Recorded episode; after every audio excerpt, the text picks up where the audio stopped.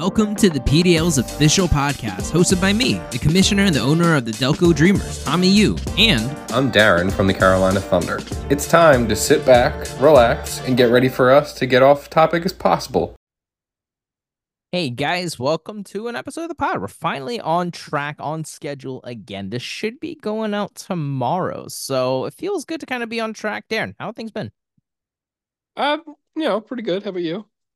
Busy. I mean, I kind of feels good to be recording, but we're all like, oh, what are we gonna even record? But luckily for us, we had a handful of things happen in not just the PDL, but obviously happening in the NFL, Super Bowl week. There's a lot of things going on right now. So we're just gonna jump right into it. Greg's probably blown away that we're staying on track already, even though we're only like 20 seconds in. Usually we're already off track with some kind of jargon, but let's jump in because there were two trades that happened.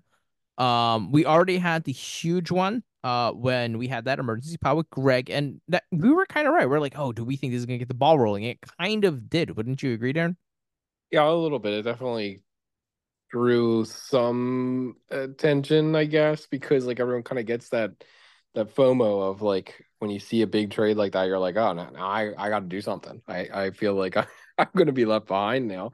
Um, not saying that that's like what happened with Brian and, but I mean, Tanish was involved in this first trade too. So maybe it was just like a product of that because Tanish was like, all right, now I'm going to sell my my older guys because that's kind of what I figured he was going to do. And I know that one of the guys in the trade isn't like that old, but one definitely is older for his position. So um I guess we could just reveal the trade now. Not, not that everyone already doesn't know already, but um Brian reacquired Tony Pollard, and he also got Pat Freiermuth from Tanish. He sent his own 2026 first round pick and the 4.03 from this year's draft to Tanish.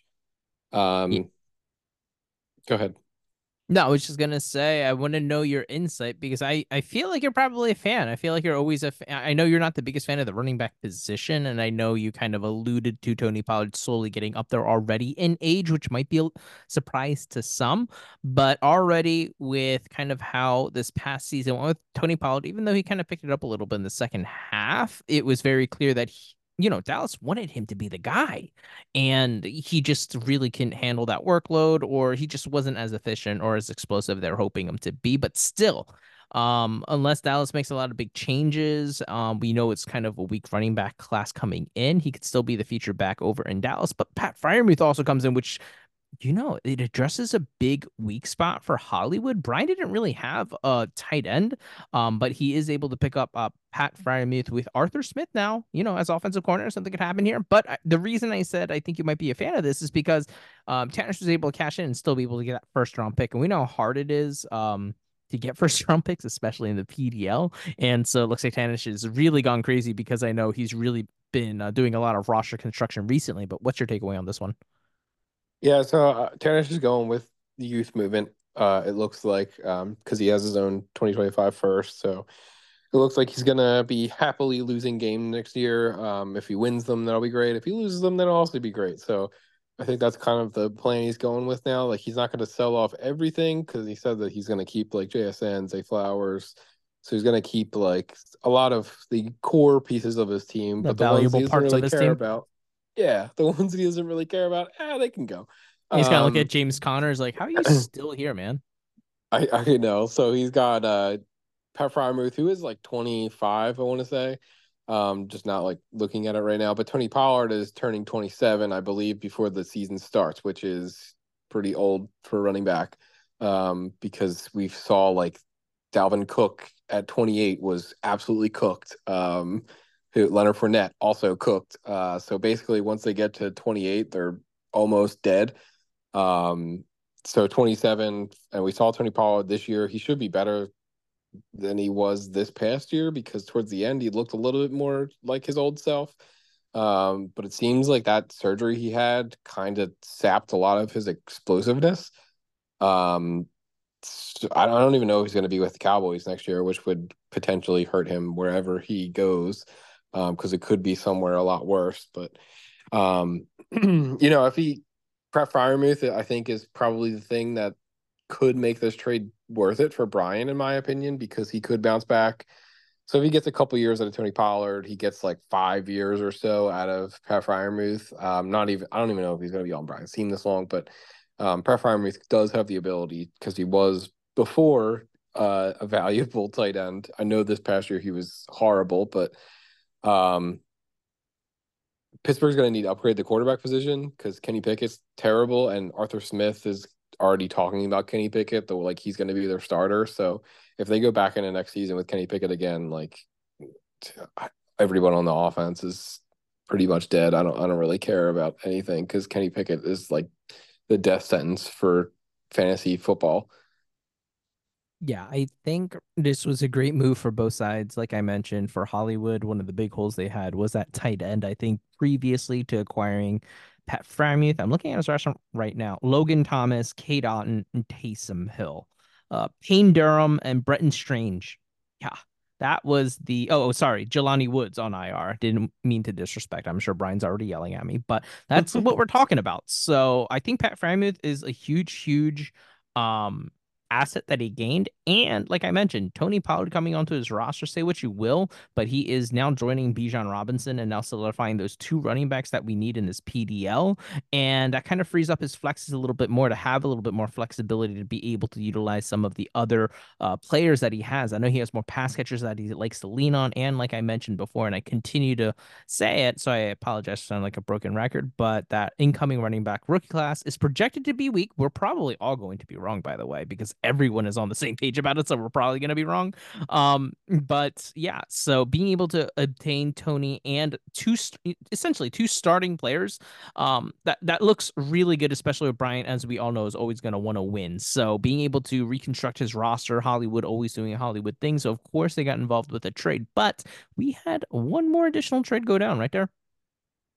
Yeah, so um, I know that there was a lot of talk about this one in the chat earlier, but I kind of think it's gonna eventually just amount to being nothing. Um, Max got Dontayvion Wicks and Michael got Elijah Moore. Um, I was personally a fan of Elijah Moore, but it's been three years now and he's done nothing. So um, I, I kind of don't think he's ever going to be anything just because like once a guy gets past year three and they don't really do anything, they're they're pretty much just never going to. Um, it, it, you know, he's still good. He's still like young, but it's just kind of how it is.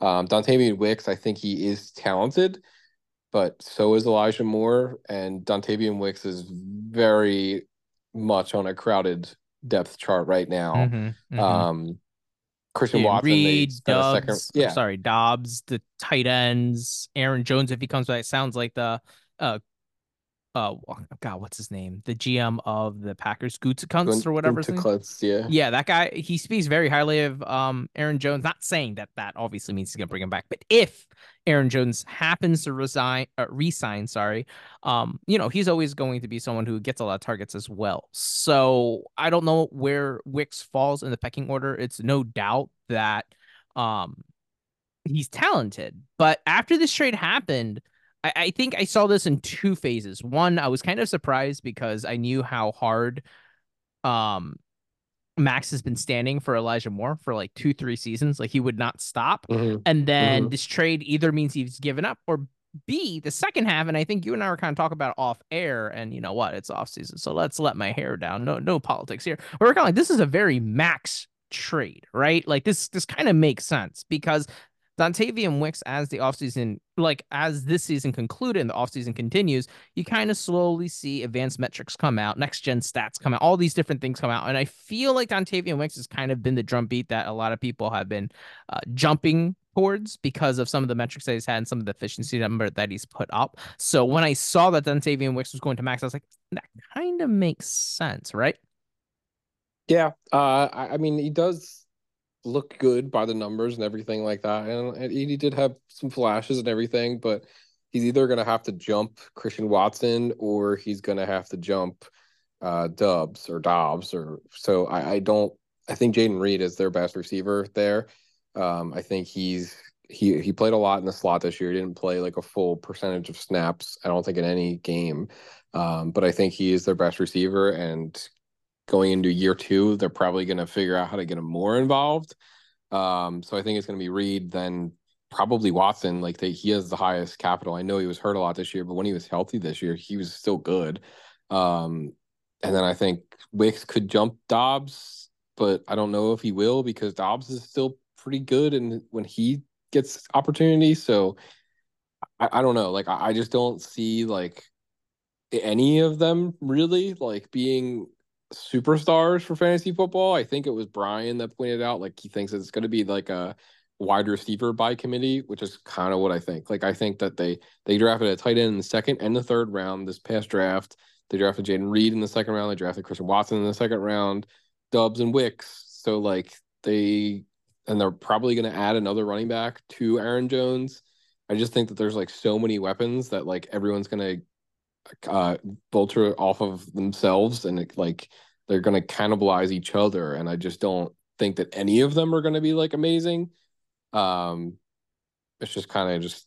What do you project for Elijah Moore then? Because like kind of like you said, you said um, you know, for a handful of years, I think three years, four years in mm-hmm. the league, he hasn't really done much, but it still looks like he's going to be staying in Cleveland and Deshaun Watson mm-hmm. is projected to come back. So is he the wide receiver too? And even if he is, he's still going to be falling Probably. behind the pecking order because David Njoku obviously has emerged this past season as a really big, you know, target, right? Uh, and I know he yeah. did most of his damage with uh, Joe Flacco too, but I mean, he's come on so strong to the point where I feel like the offensive corner had to slowly be like, all right, let's kind of model our offense around this guy as well. And obviously, Cooper's still there. So uh, I, I don't know if the Browns are going to have enough of volume, at least in the air, to be able to support all that, uh, along with a run game, which I'm sure that they would love to have, and Elijah Moore. But I don't know. They they have been more.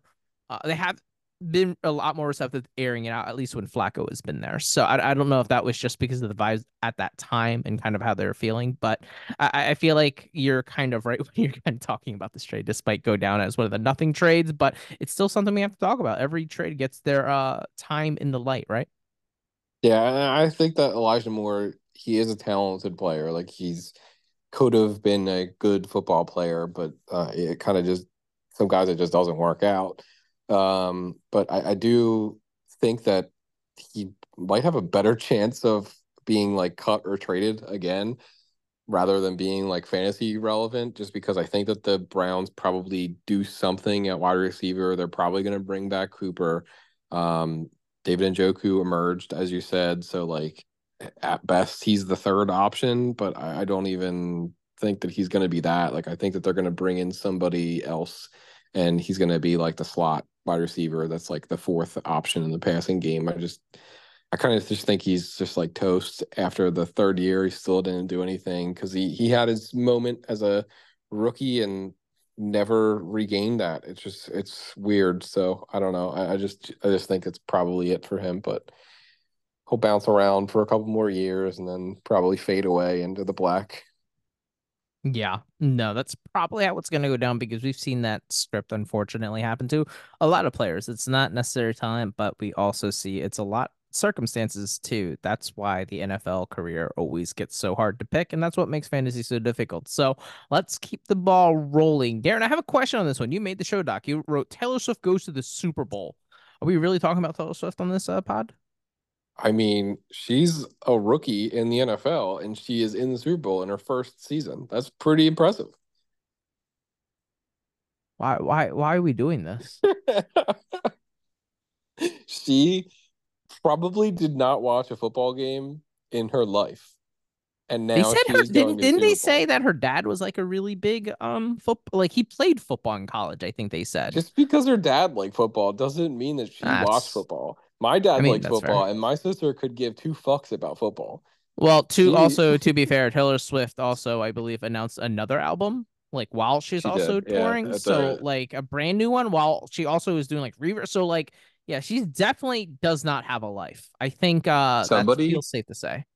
Somebody did the breakdown. So she's has the Eras tour in Tokyo this weekend. Oh, and... we're talking about how she's gonna get to the Super Bowl.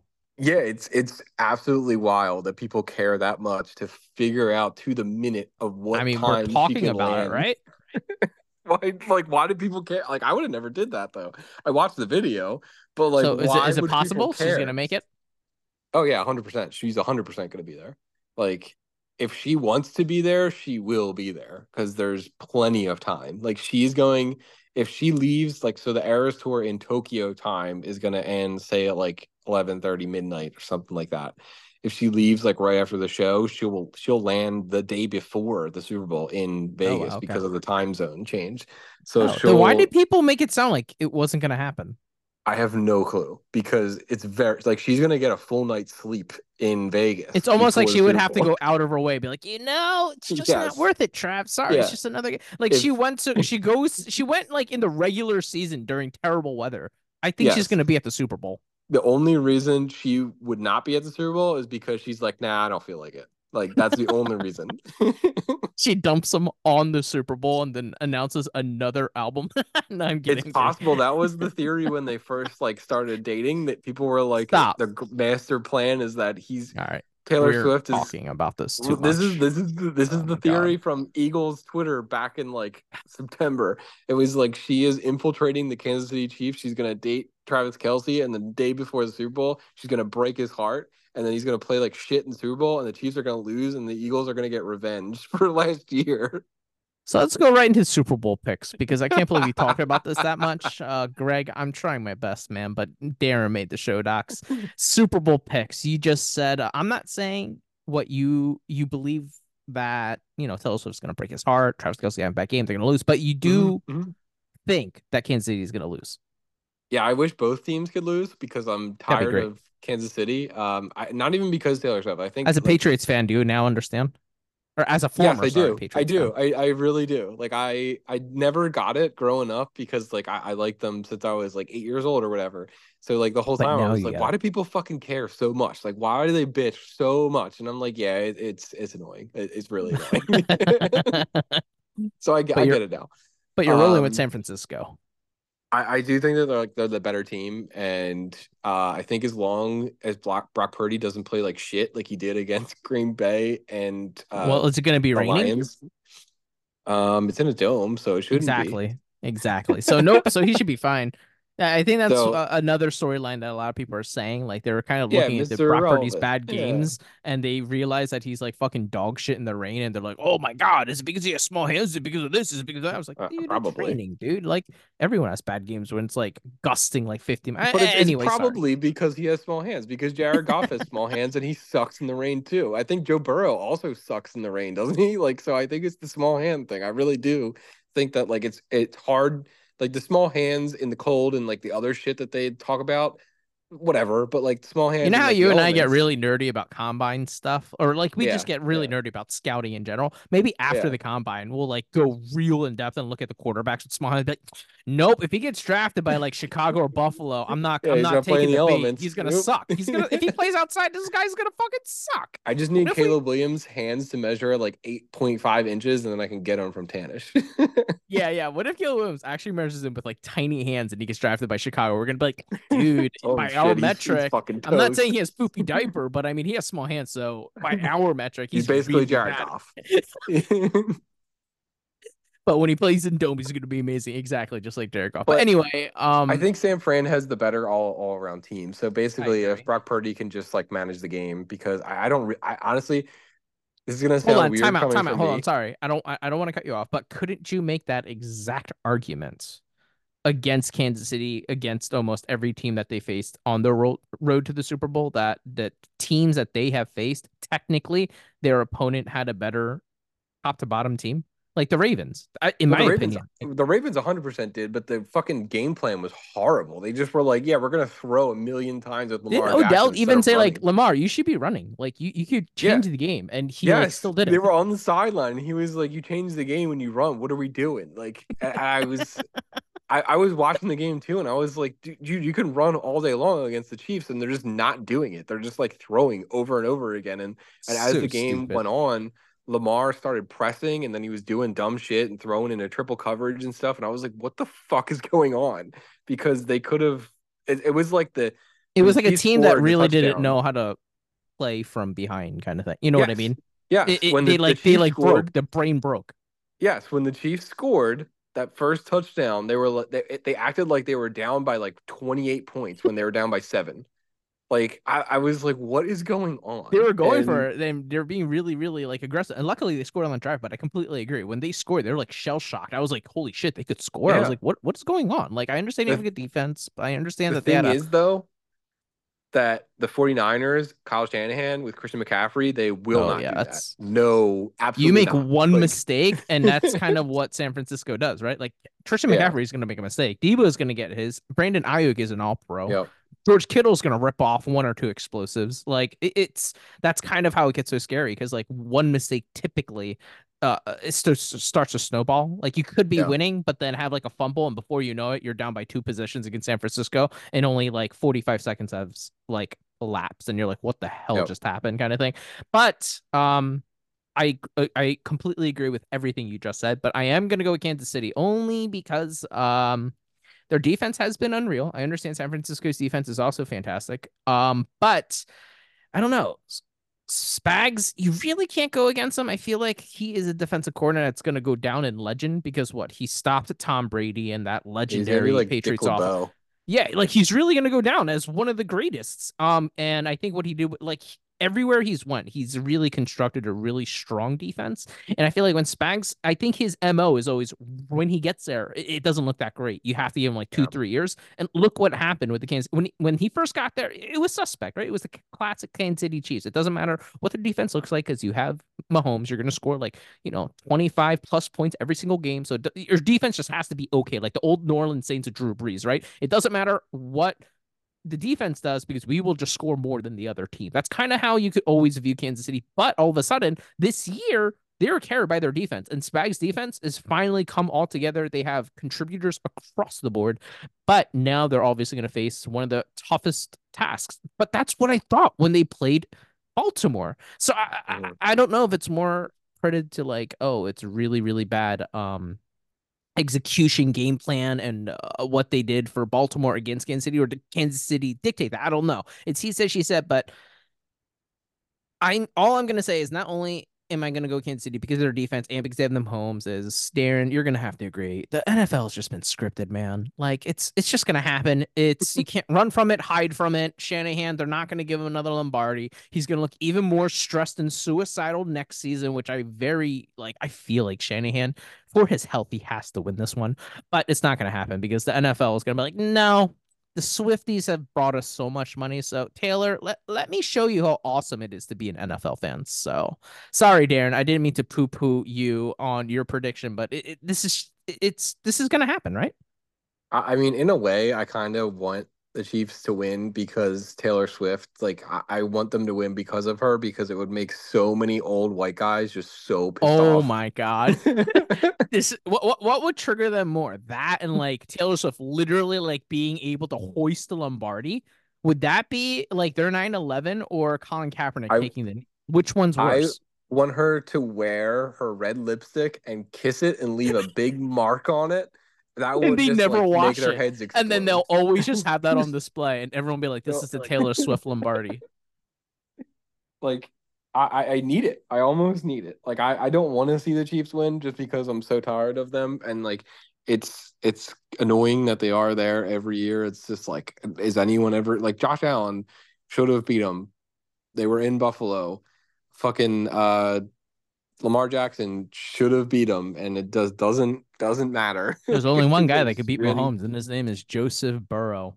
And Well, he that's how Brady do it because he was hurt. Well, that's well, that's. He's gone now, but Well, so is Joe. But okay, those are our picks. You're picking San Fran. I'm picking Kansas City. We'll see what happens. Obviously, we know Jeff's going to be rooting for Kansas City, and my wife will be as well. So, um, I low key. Oh yeah, this is like probably Emily's dream, right? Like she is on cloud Oh my nine god, right now. she's just been having like an orgasm this entire season. So I've never had anyone more tuned into an NFL season, which is actually kind of sad because I oh my god, dude, this has been such a brutal season for an Eagles fan. So I've been like so disconnected to the NFL. I've been so disconnected to the PDL because I've just been like my, the end of my season, I've just been annihilated. So I'm just like, I don't, I just don't care.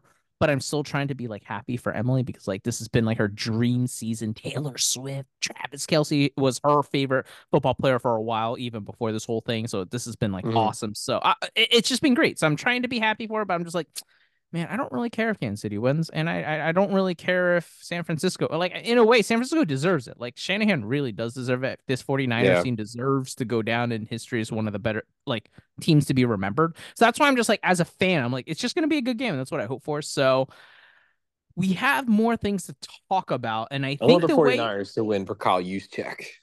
He's gritty, gritty guy. he actually that, that he does it like wh- Does what other fullbacks things. names do we name do we know right now? Any? I don't know if I could name another Coon one. Not, like, is not it- even. remember John Kuhn used to be on the Packers. I remember him. Yeah, I think he um, retired like five years ago. Yeah, forever ago, even longer ago, probably. Oh, who is the Um, um the uh oh the Kansas City the Sauce An- Anthony Sherman? That's another one. He retired a long time ago, or not a long time, but like a little bit ago. I don't think that there is another football fullback in football right now. Like I think Juszczyk might be the only one. like there definitely is more, but I can't name any of them. Like I Uh, the Eagles don't have one. No, we don't. Um, if we ever do, we use a tight end. who's like who's like an old school Wait, wait, wait, wait, wait. No, the um the Dolphins. The Dolphins have one. Who's that one? Oh yeah, yeah. He's um, really good. on He's Hard really good, too. Knocks. Yeah. Fuck is his name? Alex Ingold or Alec Ingold. Yes, yes. Alec Ingold. He's Ingold, good. Yeah. Yeah. He's like the only other fullback that needs to wow. There I don't know the- why the we're going Seahawks had that Greg is furious right now. We're, we're literally talking about random fullbacks in the Oh, the NFL right Patriots now. used to have uh Jacob Johnson. I think he was on the Raiders this year because John Wait, wait, wait. Took him. Who is the didn't the Ravens always have a good fullback? Who is yeah, that, that, guy? big that big dude. Yeah. Oh my god, what is that guy? He was like he was like three hundred pounds, but he was like athletic. I can't remember his name. What the fuck? he was amazing. I think he's still there. I, I think he is still there. No way, he's not still there. I think he's still No, there. Patrick Yeah. Ricard. Patrick Ricard. Yeah, Patrick Ricard. I think yeah, he's yeah, still you're there. right. Yeah, you're right. You're right. You're right. You're right. You're right. Wow, there's a lot of good fullbacks. Okay, sorry, Greg. Greggy, Uh, there- I'm, I'm bringing us back in. there's probably less than ten. no, no one cares about fullbacks. Everyone listening right now is like, "What does this have to do with the PDL? What Kyle does this have to do with Juszczyk's the only one that matters. That's true. We got to get a ring for that guy. So either way, I, I wouldn't be upset. But when you take Kyle Juszczyk off of the 49ers, is Christian McCaffrey as good as he is now? honestly, I don't think so. Uh, Juszczyk is like integral to this. Like what Kyle He- Shanahan's been able to do with this team. Like you need Kittle, you need Juszczyk, and everything else can just kind Yeah. of go. I think if they lose Kyle Juszczyk, that's gonna you're gonna see like a decline, and no one's gonna understand why right away. Then they're gonna be like, "Oh, Kyle Juszczyk's gone."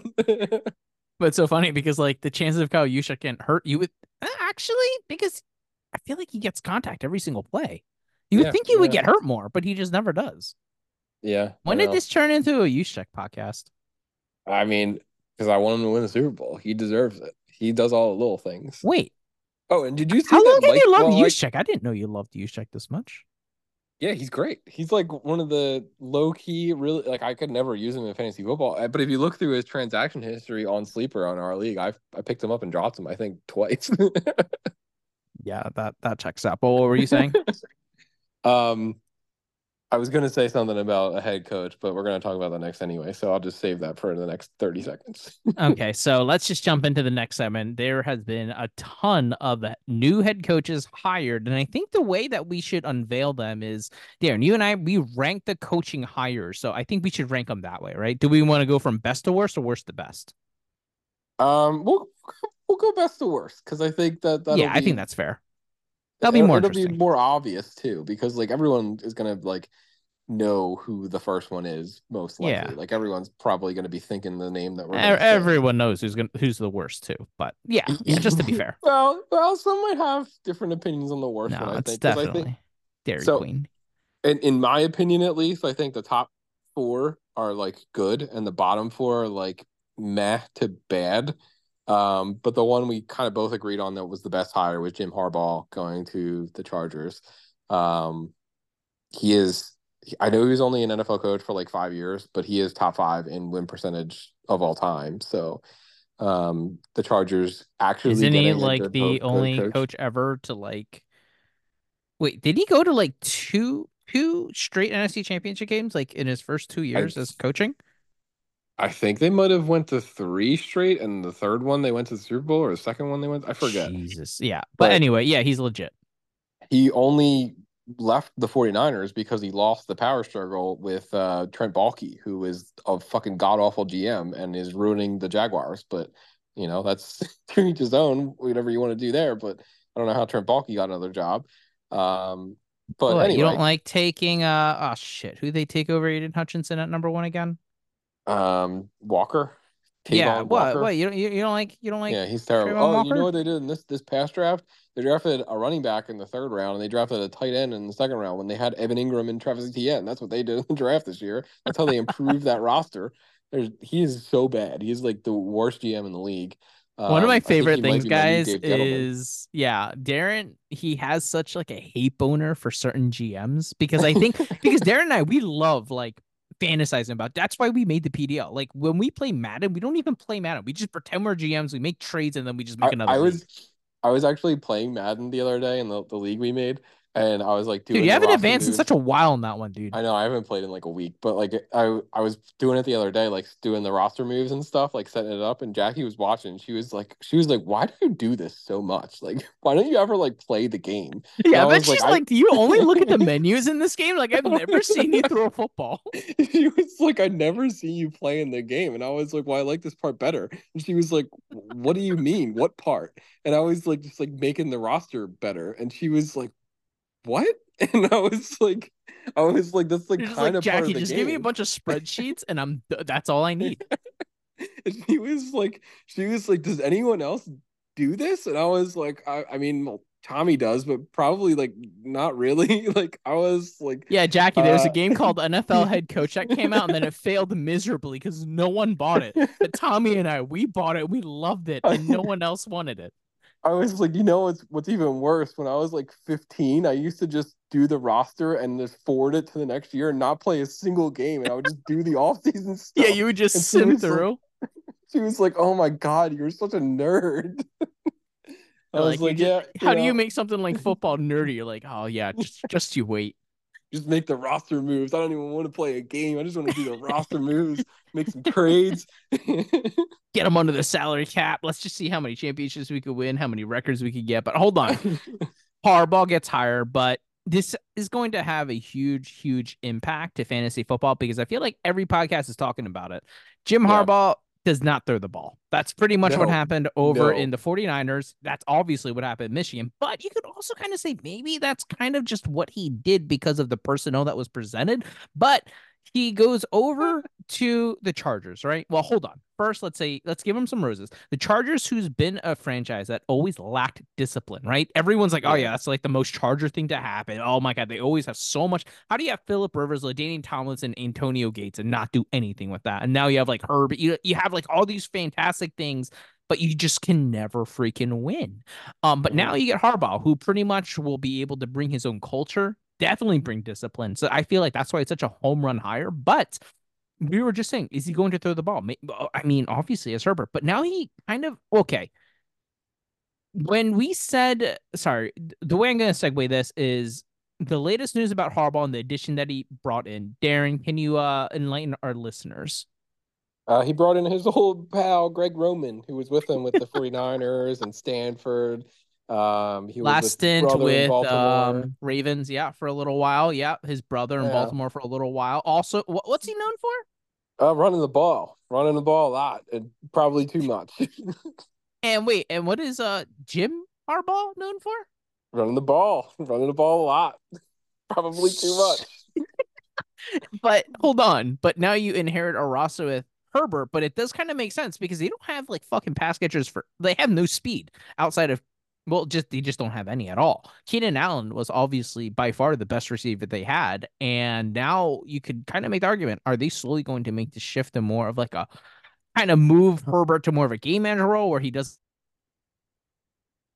I think you might have cut out. I can't hear you anymore. Sorry, Mike popped out. but yeah, what, what what do you think is going to happen here now that e- everything points to run? But just like I said, NFL is just so weird, it's so hard to predict. Once everyone is on the same page, we're probably wrong. So would it really surprise any of us if um they are still the aired out team, just much more disciplined and have a strong like a stronger actual structured run game. You know what I mean? But don't completely take away what Herbie does. So what do you think this implication has overall in a fantasy context? Because I know everyone has always been hot and bothered by trying to get some Charger players or at least skill position players because they wanted to be attached to what Herbert did ever since he entered the NFL. Uh, but yeah, now with Harbaugh, Greg Roman, uh, what is your your expectations for the Chargers? I mean, they they absolutely 100% want to be run heavy. Like, there's no doubt about it in my mind that they want to be run heavy. Like they they don't really have a running back on the roster right now. Jim Harbaugh just gonna roll and be like, "We're drafting Blake Corum." There's nothing you guys can say about this. Yeah, he's the fucking GM. They hired him before they had a GM, and he picked his own GM, so he can do whatever the fuck he wants. If he was to draft Blake Corum with the fifth pick, he can do that. So I, I think that uh, they're 100 percent no doubt. Like there's already rumors that they want to sign Saquon Barkley. Um, if they sign Saquon, Holy Saquon Barkley, God he's getting 25 carries a game, no doubt, like 100%. So I think that uh, people might be crying next year that uh, let let Justin cook. Like the, it's going to be Russell Wilson kind of situation, I think, where people are like, why are they not letting this guy throw the ball? Um, it's if they can, they're going to be like seven and one, and they're going to be like, oh my god, why isn't Herbert throwing it more? I mean, if, if Harbaugh is out there with Isaiah Spiller and Josh Kelley, probably they're going to throw the ball more than they oh, run. yeah, but, sure. But I do not expect them to those guys to be the only running backs on the roster either. I, I 100% expect them to add one, if not two running backs. Um, I don't think that Austin Ekeler is going to be back with this team now because he is not really that kind of guy. Um, but I, I they could draft Blake Corum in the third round. They could add a veteran. They could add Derrick Henry. If they had Derrick Henry and Blake Corum, they're they're running the ball 40 times a game. Like they're doing Dude, Jim, that's like Jim Harbaugh's like what treatment. I mean, you say they're gonna run 40 times a game. You mean Henry and Blake Corum are each going to get 40 carries a game. Exactly. If they can have a game that's nine to nothing and Justin Herbert throws zero passes, that is Jim like that Harbaugh's one game what Mac Jones played in like that weird game, or I think he only yeah, threw the ball like, threw like times. six times. yeah, dude, Jim Harbaugh probably watch out. He was like, this is poetry. This is the most beautiful thing ever. he probably called Bill Belichick immediately afterwards saying, You have just done something that my wife has never been able to do for me. He had to call his doctor because he was afraid he was gonna have a heart attack because he had a boner for four hours. yeah, he was just getting lighted. But anyway, yeah, no, I completely agree. So there's definitely going to be some implications here, but do you think we're reading a little bit too much into it, or do you think it's accurate? Uh no, I mean he Harbaugh was bottom five, I believe, every single year in the NFL and pass attempts. I know it was 10 years ago, but still, he the whole time he was at Michigan, there's like 125 Division 1 schools. He was like bottom 5, bottom 10 every single year he's at Michigan that's too. That's like almost impressive to be like, as good as Michigan's been, but just like out of like 160 schools and he's like always 100 like... this past year with JJ McCarthy who's probably going to be a first round quarterback they were like 120th in pass attempts out of 124 schools or something like that like he does not pass the fucking ball. He loves to run. He wants to run. If he can run, he will run. So I think that it doesn't matter how good the quarterback is. I think that he is going to run the ball if he can run the ball. And I do, I still think Justin Herbert's going to be good for fantasy football, but it's going to be like efficiency kind of thing, like how Russell Wilson used to be. Like he only got like 25 ish pass attempts a game but he had to be efficient with them, and he was. And I think Herbert is good enough to do that. Like I still think he's going to be good at fantasy football. He's just not going to have 45 attempts like he had the last couple years. Yeah, no, I completely agree. I just think it's hilarious because obviously Harbaugh is going to have a huge influence on this team. Um, but the Chargers, they just always been known as kind of that aired out team, despite having yeah. a, a yep. great running back like Ekeler. But Ekeler, even that's kind of how he's made his money, right? Through the they haven't been pass catching. a run they haven't been a run heavy team since they had LT. Like that was we were in fucking middle school, I think. Yeah, like LT, Michael Turner, Darren's. I mean, even to an extent. Yeah. But even then, they're they're known for pass catching. Like that's kind of what I mean. It's always been like I don't know, kind of like this. Um, even back in San Diego when we were younger, seeing that lightning ball, like, oh man, this is just gonna be electric watching them. They're gonna throw it down the field. Even their tight ends were ahead of their time with Gates and stuff like that, yeah. Winslow, all that kind of fun stuff. So I always associate them with kind of that airing it out. But yeah, I'm really excited to kind of see what Harbaugh does. But I can't help but agree with you. I feel like now that Harbaugh is there, especially with the draft capital that they have and kind of the personnel you know mm. power that he has, he's definitely going to slowly start molding this team to be that Harbaugh team. So nothing's going to get more excited than being able to run it. And now that Bill Belichick is not in the NFL, I don't think there's any other head. I mean, every head coach hates turnovers, but I don't think there's any other head coach that hates turnovers more than Jim Harbaugh now because that's why they don't throw the ball. They're like, no, if I can help it, you're just gonna just do four quarter or like three quarterback sneaks in a row. And we'll maybe punt it. That's that's how I'd rather do it and try to at least manage the clock. So, yeah. I definitely agree. So, what do you think is the second best coaching hire so far in this cycle? I I think it's Dave Canales. Um, I, I think that they needed to hire somebody like this that could potentially do everything they could to resurrect Bryce Young since David Tepper got himself involved and they made the staff pass on CJ Stroud for Bryce Young. Um, Bryce Young was like Josh Rosen bad this year and he looked lost. I know they had no weapons, but he did not look like he was going to cut it. Did not do himself um, any favors we saw we saw Dave Canales. He resurrected Geno Smith, who was a backup quarterback for like a decade. Um, Baker Mayfield, who was left for dead, he made a fucking Pro Bowl quarterback. Um, I think that I know he's young. He kind of had him like a meteoric rise, but there's something about him that seems like he can fix quarterbacks, and that's what they need. That is exactly what they needed to bring in, and hopefully he can fix fix Bryce Young. I I, I like Dave Canales. I think he's a really good coach. Um, but you know, we've we've seen really good coaches fail miserably as head coaches in the past, but hopefully he gets it. Yeah, hopefully he can put it all together because Carolina has no choice. They invested so much in Young that yeah. they had to have found a anyone that could maybe be able to fix the situation. And I completely agree with you. Canales has a really impressive track record of being able to make something out of not nothing, but something that maybe had some promise there, right? Geno Smith was a first round yeah. pick. He had a lot of promise coming out. He had a lot of talent. And it kind of looks like uh maybe it was just a one hit wonder with Geno, or maybe it was all Canales, right? And now with over with Baker, he was able to have a career resurgence, a Pro Bowl year and now hopefully he's going to be able to have that same kind of impact and if he does is this slowly um you know there's usually sophomore slump. I don't think you could slump based on what bryce has done. He just kind of has to has a pulse and just show up and he'll be better than what he showed last season. But i'm just prefacing this this way because is this maybe maybe the definition of buy low right? Because i feel too often I, I mean i'm it's my fault. I'm on Reddit too much and I'm on too many threads where I'm like, oh, what is a good buy low? And every single suggestion, it doesn't really fit buy low. Like every single one I read, I'm like, you would never get any of these players as a buy low. Like yeah. no one's giving you this for a, a third round pick, a late second. Like, no, you would have to give a late first, if anything, for half of these players. But would this potential be a buy low if you do believe in what Canales is able to do? Obviously Bryce Young is giving everyone the ick right now, really.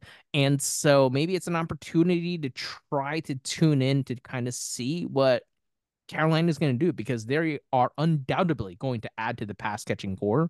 Um, because they pretty much have no one. Uh, Thielen, I think, was at one point the most impressive pass catcher that they had. Mingo, obviously, a rookie. Um, you know, just rookie things. He still has some time to be able to put things together, but um, they definitely have to put something together because, especially in the last handful of seasons, it's really shown GMs have seen how much pass catchers can impact the quarterback, right? Like Jalen Hurts would not be Jalen Hurts without the pass catchers that was assembled and uh, Philadelphia. I think we could both say that in complete confidence. You could even yeah. make that argument with Josh Allen finally getting Stefon Diggs, how much that has helped them develop. You know, that's kind of the classic case everyone jumps to. Um, but I know I'm kind of jumping to the, you know, the cases, maybe the exceptions, but you think this is an opportunity for us to kind of keep an eye on, be like, all right, who is Carolina going to get, and maybe try to jump in on that because they're still going to have that stink of Car- Carolina is going to be terrible next year. They still are, but maybe it'll be, you know, an okay terrible where what I mean by that is they're still going to be able to produce some fantasy assets because they're probably going to be playing from behind from quite a bit. But if Canales does have that impact on Bryce Young, then that means they're going to be throwing it. Yeah, I think that uh, everyone that is hoping for the weapons in Carolina should probably temper their expectations um, because I don't think any of the really good guys are going to go there willingly. Like Michael Pittman, I doubt he's going to go there. Like, why would he leave Shane Steichen and Anthony Richardson, who in very limited time look better than Bryce Young? Um, Tee Higgins, I don't even think Tee Higgins is going to be leaving the Bengals, to be honest. Um, you think he's going to take like a pay cut to stay? Well, they have the cap to like resign him, and then they can like figure it out from there, I guess. But um, I, I think, think another team can just pay him more. I know, but I think they're going to find a way to keep him, or they're just going to tag him and trade him. That's, and I don't think fair. that they're going to like. Yeah. I, I don't. I don't see him not being on the Bengals this year. I'll be surprised. But like, there's always some crazy shit that happens. Like for all we know, that the, the Panthers could trade for Brandon Aiyuk or something. I don't know. Um, but I, I just think that like they might get like Hollywood Brown or something like that. But like I just think that like Oh, the what top about, what tier. about a huge game changer like a Calvin Ridley, Darren? Yeah, maybe they could. That's something like that. But I think like the the tier, like everyone's hoping for like a tier one guy, but like they'll they'll get like a tier two. I think like they might get Calvin Ridley or Hollywood Brown if or uh something like that. Like, conspiracy hat back on? Uh, Stefon Diggs not happy in Buffalo, it seems. maybe send Some him kind of to, trade, to hell, something happens like how what Dave Yeah. Gettleman did for Odell Beckham. Send him to You know how desperate chamber. Carolina is for any pass catchers? I guarantee you they'll look at Stefon Diggs and be like, "Holy shit, yeah, let's get that for Bryce Young." I don't care how bad he looked Yeah. last year. Yeah, I mean that would be better than what they had last year. That's for sure. I mean, Thielen looked better than Diggs at times, so I mean, hopefully, Yeah, Diggs looked bad. Like he, oh man, I- I, don't know if he was hurt. I don't know what it was. He was Yeah. bad, bad. Yeah. So having him like, on my half- team, it hurt. way through the season, he was just like he looked like he just But the first half of the season, he was have it. unbelievable. Like he was like Yeah. one of the best wide receivers. So I'm Somebody- like, something had to have happened. Well, somebody said he, his he turned 30. That was his issue. Because as soon as he turned 30, his he just plummeted. Like from literally That's from his 30th wall. birthday. From his 30th He blew out birthday the on. candles. that was it. There goes his, talent, like the Space Jam, the basketball. He, as he blew it out, that there goes. his- He's done now. he just you could see like a, a very deep wrinkle forming on his forehead, and it was like, wow, that that's it. I don't know. He's He done. had that new hairstyle this year. Not a fan of it, and I was like, man, you played like trash too. So maybe maybe you should change this up. But now I'm just being mean. Now I'm just being mean. So we both agree, Canales, great move. What's the third um move? Who ranked number three? Mike Macdonald. Um, I think that the top three coaches here are like they were all like really good hires, like exactly what they needed. Um, We're in Mike agreement. so that means we're wrong. Every coach, like Uh, every yeah, we'd all be retrospective, we're yeah. always wrong. It, the At best hire is going to be like whoever's number six or someone, Whoever's in the middle, that's going to be the random best no, one. I, I would be surprised if there was a coach hire better than Harbaugh. To be honest, like I, I think that Harbaugh definitely is going to be the best. He's paired with an elite quarterback. He is a very good coach. Like Harbaugh is going to be good, like 100. percent Um, maybe not for fantasy, but he's going to be good for real life wins. Um, but Mike Macdonald, um, Pete Carroll was basically asked to retire because he could not figure out Kyle Shanahan or Sean McVay. Um, they basically shit on him every time they played, and he was too old to figure it out. So they were like, "Hey, man, uh, maybe you should just like hang out in the front office or something because uh, these young guys down south, like they're they're kind of not letting Kyle you in Shanahan anymore." like blitzing Adderall into his veins, staying up trying to get the next motion package for like a special blitz package, and then you have Pete Carroll being like, "Dude, I might need a nap at like two thirty. I can't, I can't keep doing Yep. this." and and Mike Macdonald's literally half Pete Carroll's age. They're calling him like the uh defensive Sean McVay. Like he, I think he was He did undefeated Kyle crazy things this year, dude. Yeah, he was great, and like he, their secondary is awesome, and like their best cornerback. I know they had Marlon Humphrey, but he was hurt a lot. They had like Ronald Darby playing really well, and like there there was guys on that t- team. Like Jadeveon Clowney was great this year. He as big of a name as Jadeveon Clowney is, like he he's hasn't so really done a whole lot. Yeah, he's done really really done a whole lot in the NFL. So like I don't know, like Mike Macdonald, I think he's like he's a very very good defensive coach. Um, I don't think that Do you they think hired an offensive because he's a yet. defensive coach, he's going to do the typical "let's have like a control tempo, control the clock" type of offense, where we like the ground and pound? I, I I don't I don't think they hired an offensive coordinator yet, so it's kind of like to be seen like what they're gonna do there. Um, but I I doubt I, it, right? Because they I fire Pete Carroll, and they're probably like, you know what, we got to keep up with like San Francisco. It's- so we have a great defensive head coach. Let's get a really great offensive coach or coordinator. like their personnel though, like they can kind of do either way, like because they have three good receivers. I would expect, I guess, Lockett to be there again. Um, two good running backs. Their offensive line's pretty solid. Dude, it's a really overall. good spot to like kind of walk into. Like I, I think that they're like a sneaky spot for like maybe like a JJ McCarthy. Um, I I don't know. Like I, I think that they're going to. I mean, you love. I, hopefully, McCarthy. he's. I, I do like kind of like JJ McCarthy. I, I don't know what it is about him, but maybe kind of like, like, it's because he has like that Zach Wilson, Zach Wilson slash. Look. Yeah, like he's Zach Wilson plus. He's like everything Zach Wilson wanted to be, but he's mature Zach Wilson. More athletic. yeah, exactly. He's not he's not Disney Channel Zach Wilson. This is what Zach Wilson should have been. He is uh Nick at Nite.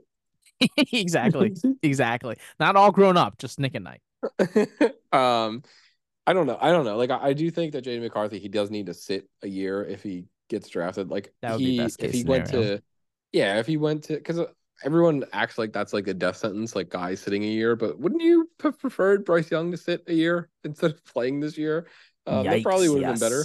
So um, I don't know. Like I mean, Pat Mahomes though, set a year. Hindsight. But Pat Mahomes set a year, and like people weren't like, yeah, yeah, you know. Bryce Young was the number one pick going to the Panthers. You can't, you can't sit him. I, well, yeah, you can't really, but yeah, you should have. oh no, one hundred percent, you should have. But I'm saying in that scenario, you would have been. Oh my god, I know. But if you take a guy first of all, you can't sit him. But if you take JJ McCarthy at the twentieth pick, you can definitely sit him for a year.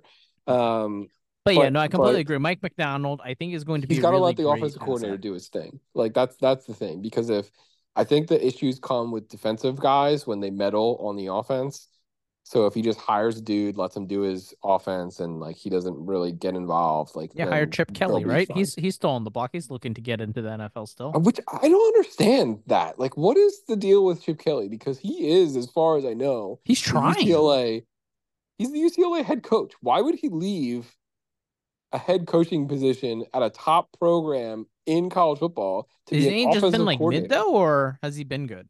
Yeah, no, he has. But why is he just? Maybe it's just because he's like. Because I know that I, I saw a thing uh, where Chip was bitching about the NIL and the realignments and all that stuff. So maybe he's just yeah. fed up with college football. Maybe he's done with college. Um, maybe that's what it is. I, I don't know because I'm. He, I, that's totally like his personality. It would be like, oh, I don't like how this is. I don't like the rules anymore. It, I'm gonna go do. Oh yeah, hundred percent. He's a crotchety old fart. Like, and he's yeah. not even really like that old, but he's a crotch. He's he was crotchety fucking ten years ago.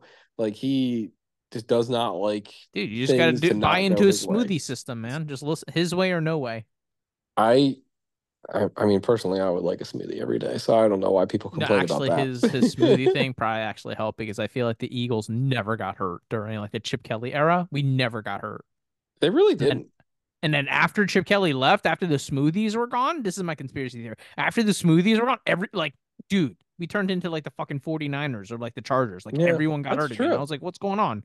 But sorry, that's not here nor there. It's not an Eagles podcast. I completely agree. I think Mike Macdonald, great hire. All right. Number four. Uh Raheem Morris. Uh, I think this was also a great hire. He he everybody that knows him talks glowingly about him from what I've heard. Um, like Mike Tomlin vouched for him. He said he was like the best coach. Mike Kyle Shanahan. Don't we normally not he... like defensive coach hires though as head coaches, or do we like normally? Yeah, but I mean, he brought along Zach Robinson, who was one of the guys I was hoping that the Eagles are going to hire because he came from McVay. He's like young, you know, he's got that fresh ideas, all that shit.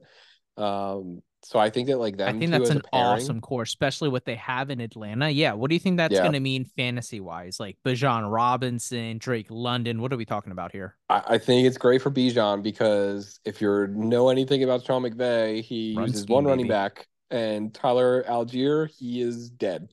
Bijan Bijan is going to touch the ball 300 times this year. I think Zach Robinson showed up and he was so happy to see Bijan Robinson. They're like, Yeah, are you excited to see the rest of the running back room? And he was like, Excuse me, what does that even mean? They're like, Yeah, no, it's a room with all the other running backs. Like, no, I met Bijan. Like, isn't that it? And they're like, No, we have other. They're like, Oh, no, can we, we, we, no need, no need. like, it, it is like the, like when you play a video game and like the the picture is just black because they're not unlocked yet. The only way that those guys will become unlocked is if Bijan gets hurt because until then they will not be there. They'll they're not going to be in his view because he's, he's not even going to know use... the last names. When Bijan gets hurt, he, he's literally going to be like, "Oh God, yeah, put forty two back in or something like that." I I don't know. He's going to use his best running back, and that's what he's going to do because that's what all the Sean McVay guys do. They just use their best dude, and. So you're telling no me rotation. Patterson just got cut? Uh, probably. I mean, he is like he might retire. He's like 33. So yeah, I don't like, even think I- he's on, under contract anymore. But like, yeah, I, I feel like this whole Arthur Smith thing going on. I feel like Atlanta fans should rejoice because this is like the complete opposite. Like Sean McVay, all he did was funnel his offense to his best Mhm. players. That was Yeah, literally it that's his system. you're gonna Puka and you're gonna have Puka and uh, Kupp and Kyren Williams instead of those guys. You'll have Kyle Pitts, Drake London, and Bijan. That's awesome. I that's I'm sure everyone's They need so a happy. quarterback though. They do need a quarterback. yes, that I mean that is something. I mean, I mean there are a lot of quarterbacks out there that could potentially well, I did right? see that Russell so- 'cause- Or Well, I saw Justin that they might throw the bag at uh, Baker Mayfield because Zach Robinson was in LA last year when Baker was there. Um, so they might Atlanta and Tampa might be fighting over Baker Mayfield, which is so weird to think about as they both could Oh, have had him. You're probably so happy. You're just like, this is my dream come true. you always low key kind of like Atlanta ever since Vic. I know you, Darren, and now Yeah. to see your boy Baker go over there, you'd be like, holy moly. Like You buy that Baker jersey four immediately. million- Baker signed a four million dollar contract. He basically signed for backup quarterback money. We were like midway through the season, and you still had people like Mike saying they should start Kyle Trask. And I was like, dude, what the fuck? Like, because I know Mike likes Baker Mayfield. I'm like, why? Why are you saying this? It just like does if they wanted to Darren, start I'm Kyle convinced Trask, that like more than half of the league do not watch football. So when sometimes when Mike said that, I was like, I don't understand. Like he was playing so well. Like if you watched Tampa Bay Buccaneers up to the point when Mike said, I was like, I don't understand. But and they they owed Baker nothing, like absolutely nothing. If Baker was worse than Kyle Trask, they would have started Kyle Trask from week one. Like week one, I feel like the way Kyle that it was set up was Kyle Trask was supposed to start, and then Baker they, just they were beat him hoping out. for it. Yeah, Yeah, they like they set him up for win. success, and Baker was just like, ah, nah, I'm good. Because any like Baker with a chip, man. That's all. So what you're telling me is if Baker does get the bag, he's gonna suck again. Eh, probably. I mean, I, I'm I'm really I'm really hoping that he kind of just stays in Tampa and they are able because they have enough cap room that they could re-sign Baker, they could re-sign Mike Evans, so they could have Mike Evans, Chris Godwin again, and Um, Yeah, I do that's hope true, that he stays there because Liam Coen, Best they brought scenario. him in. Um, I I hope he just stays. I, I think he's gonna get like a Geno Smith kind of contract, like what he got, so he'll be there for at least. Two, Hold, hold on, three. hold on. This did not turn into a Baker Mayfield podcast. I I, I Oh, feel know, like we we are we are off the rails, but at, at least with Atlanta though, the top three that you just mentioned, because that's kind of how the LA Rams did it with McVay, kind of funneled Uh-huh. everything. So it, it has to feel really, really. So are you finally saying Kyle Pitts, it's back? Put him back on the menu? Uh, no, not necessarily. Um, I do think he'll be better than he was this past year. That's for sure because they probably won't be forcing the ball to Jonnu I was Smith. gonna Um, say, yeah, kind of hard to. I'm not saying be worse because I mean he was still decent, but I mean like it- it's not like if you had Kyle Pitts, you're not excited. Like Max wasn't like, yes, I'm so happy I have Kyle Pitts, but I mean Mhm. this upcoming year, I'm sure he's going to be a lot more excited. I feel like the prices of all Atlanta skill position players have skyrocketed. I mean, Bijan Robinson's really couldn't get any higher. Let's be honest. But Welch Yeah. has to be really, really happy with um Drake London, and obviously, like I mentioned, with Kyle Pitts. and, and the thing um, is, Max though, has to be happy. they're they're probably going to upgrade their wide receiver room too. So if they add, I would have to say, like, agree. they they only have, I think, like uh Drake London and like uh the dude from what the hell was the dude's name from the Rams that was like there for a long time. I can't remember his name, but anyway, they don't have anyone good other than Drake London. That's the point. Um, so like they have the eighth pick in the draft. Say they draft like Rome Odunze or something, then they're gonna have Drake London, Rome Odunze, Kyle Pitts. So then I, I think that they're just not gonna have just Drake London and Kyle Pitts. Like they're gonna have somebody else there that's gonna be good. So I think the the one that I would definitely 100% want is Bijan because I think that he is going to absolutely eat. Yeah, he he's pretty much in RB one overall territory next year, and I feel like no one's gonna fight you on that, even with how great McCaffrey's been. That's just what Bijan's probably gonna be able to produce. But let's just pick up the pace. I know now that we get towards the end, we're gonna be talking about crappier things, so we'll probably talk about quicker. But um, the next coach that we're gonna talk about is someone that's staying. Uh, yeah, Antonio Pierce. Uh, I think so. Actually, I'm just gonna I'm just gonna say all these lump these all guys into a big bucket here. Let's do it. We have Antonio Pierce, Brian Callahan. Um, we have Jerod Mayo and Dan. Oh, hold on. Maybe we, we should say what who they're associated to in case the guys don't know what team. Uh, Antonio Pierce went to the Raiders. He, stayed, stayed with, with Raiders. the Raiders. Callahan went to the Titans. Uh, Mayo stayed, I guess, with the Patriots, and Dan mm-hmm, Quinn went to the Commanders. Um, I, I just think that like so. I think you could argue that all of these are the worst hire. Um, but I, I think that like Antonio Pierce, he's like he was a great motivator for like half the season. I don't know if he's like actually a good coach, but like I guess you could say Dan Campbell is like a really good motivator too. So like maybe Antonio Pierce is going to be great. I don't know. I thought um, Sirianni was a great motivator. Maybe yeah, well, that's he's the the culture chief or whatever the fuck he's calling himself now. So you know maybe um I would be a little bit more scared of Antonio Pierce than Nick Sirianni if that means anything. Like he would definitely get me a little. Maxx Crosby seems to love him, so that's that's something, right? If your best player likes you, that's that's good. Davante Adams um, likes him a um, lot. Yeah, so you know, if you got he's got the good players on his side, that's that's that's a start. So like I think that like he is the best number one to become hires. head coach, just become be a position coach and just suck up to the best skill position players, yeah, or just like the highest go. paid players, just suck up to them and they'll vouch for you. And what what are you gonna do as like the owner? Like say no to them, right? Yeah, so you just gotta hire if you don't even if you don't like the guy, you gotta hire him as the head coach. Hope he sucks ass, and then you get to fire him in two years, and then then the players can't bitch about it anymore because they're like, yeah, we gave him a chance. He sucked. So, but the more important part with Antonio Pierce, who is offensive coordinator that goes with the Raiders? Uh, it's Luke Getsy, the wonderful, outstanding offensive coordinator from the Chicago Bears, where we watched that beautiful Yikes. offense this past couple years. Um, yeah, that's that was a horrible hire. I don't know why. I don't know why they hired him. I don't. I don't get it. Um, I feel like the Bears are about to fire him, but they're like, "Hold, hold, hold on, he actually got another job," and they're like, "Oh, okay, cool." Yeah, I, I don't know, man. Like I, I don't get this like at all. Like that that offensive coordinator hire made the head coach hire worse because Antonio Pierce is obviously not an offensive guy, so they're gonna be trusting Luke Getsy to do whatever. and there's much to worry about the Raiders only because I feel like Antonio Pierce, no matter who the offensive coordinator was going to be, he's just going to be like, just feed it to you know Davante Adams and Josh White, Jacobs. Yeah. yeah, just just yeah. give it to those two, make them happy, and just move on. I, so I feel like the offense is going to change, but they need a quarterback as well. So until that happens, I feel like it's kind of going to be in flux. So next quarterback yeah. that kind of clumped in there was Jerod uh, Jerod Mayo, who kind of got a promotion, really linebackers coach, and really started to rise yes. up and up. And, and I think this is the stupidest. Like, so I grew up a Patriots fan this is the stupidest fucking thing that I think I have seen the Patriots do in like 20 years, aside Holy from shit. forcing the greatest quarterback of all time out of the building. Um, you are hiring Bill Belichick, or firing, excuse me, you're firing Bill Belichick, who is arguably the best coach of all time, and you're just hiring a dude from his staff. So you're getting a watered down version of Bill Belichick in theory. Why? Why are you doing that? Just because like you don't like Bill Belichick anymore? That's why you're doing that? Like because yeah, was it Mayo asshole? famously like one of Belichick's like favorite all time players? Yes.